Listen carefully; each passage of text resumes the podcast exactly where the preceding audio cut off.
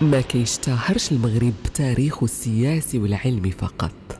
ولكن كيتميز بجمال طبيعته الخلابة ومدن اللي كتعد من أجمل مدن العالم. بمجرد خطوة تخطيها في ذاك الأرض كياخدك سحرها الأخاد بين عجائبه. جميع مدن المغرب جميلة وما يمكنش مقارنتها ببعضها. لأن كل وحدة منهم عندها اللي كيميزها مدينة شفشاون على جبال الريف شمال المغرب. طبيعة جبال الخضراء مميزة. تبنات هاد المدينة بشكل تصاعدي. من أسفل الجبل حتى لقمته كتضم كل مستوى من الجبل. مباني متميزة عن المستوى اللي بعده.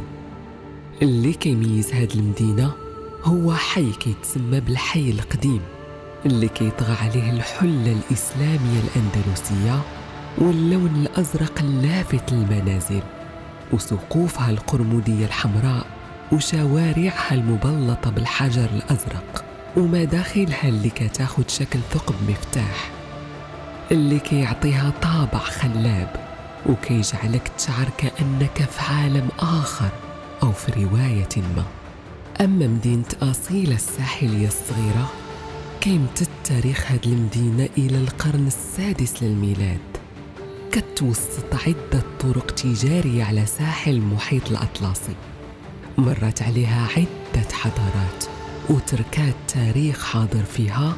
كتستطيع تشوفه بعينيك في قلاعها العتيقة وأسوارها التاريخية الموجودة تقريبا في كل مكان فيها اللي كيعكس غينة وتنوع تاريخ هاد المدينة الجميلة.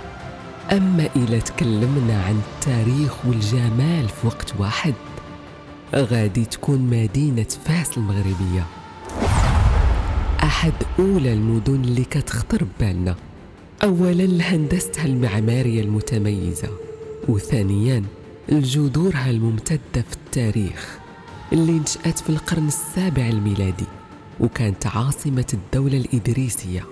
كتنقسم هاد المدينة لزوج مدن قدام وكتميز بأزقتها المتعرجة والمعقدة.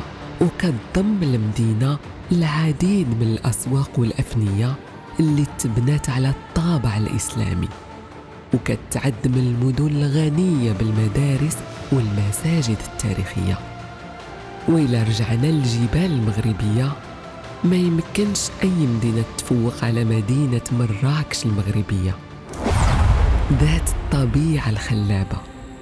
هي مدينة كتواجد تحت سفوح جبال الأطلس وسط البلاد. وهي مدينة مليئة بالحياة والألوان. وكيتواجد في وسطها جامع الفنا اللي كيتعد أكثر الأماكن ازدحاما في إفريقيا.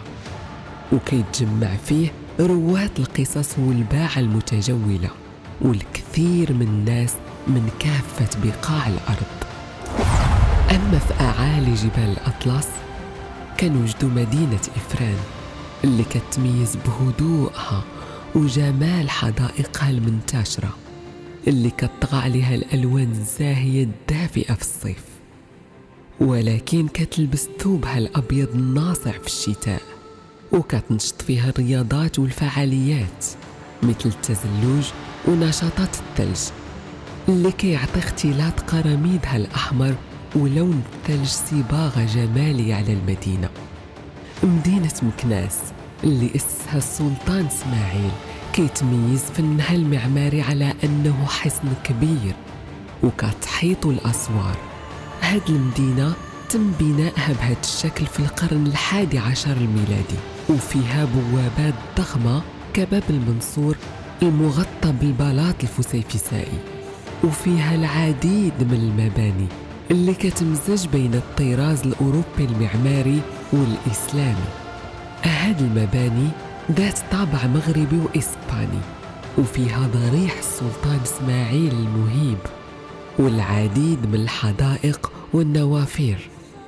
وما نساوش العاصمة المغربية الرباط على سواحل المحيط الأطلسي اللي كتميز بعراقتها وقسمها القديم الجميل اللي كيتمتع بالمقاهي الشعبية والمطاعم المغربية الشاهية.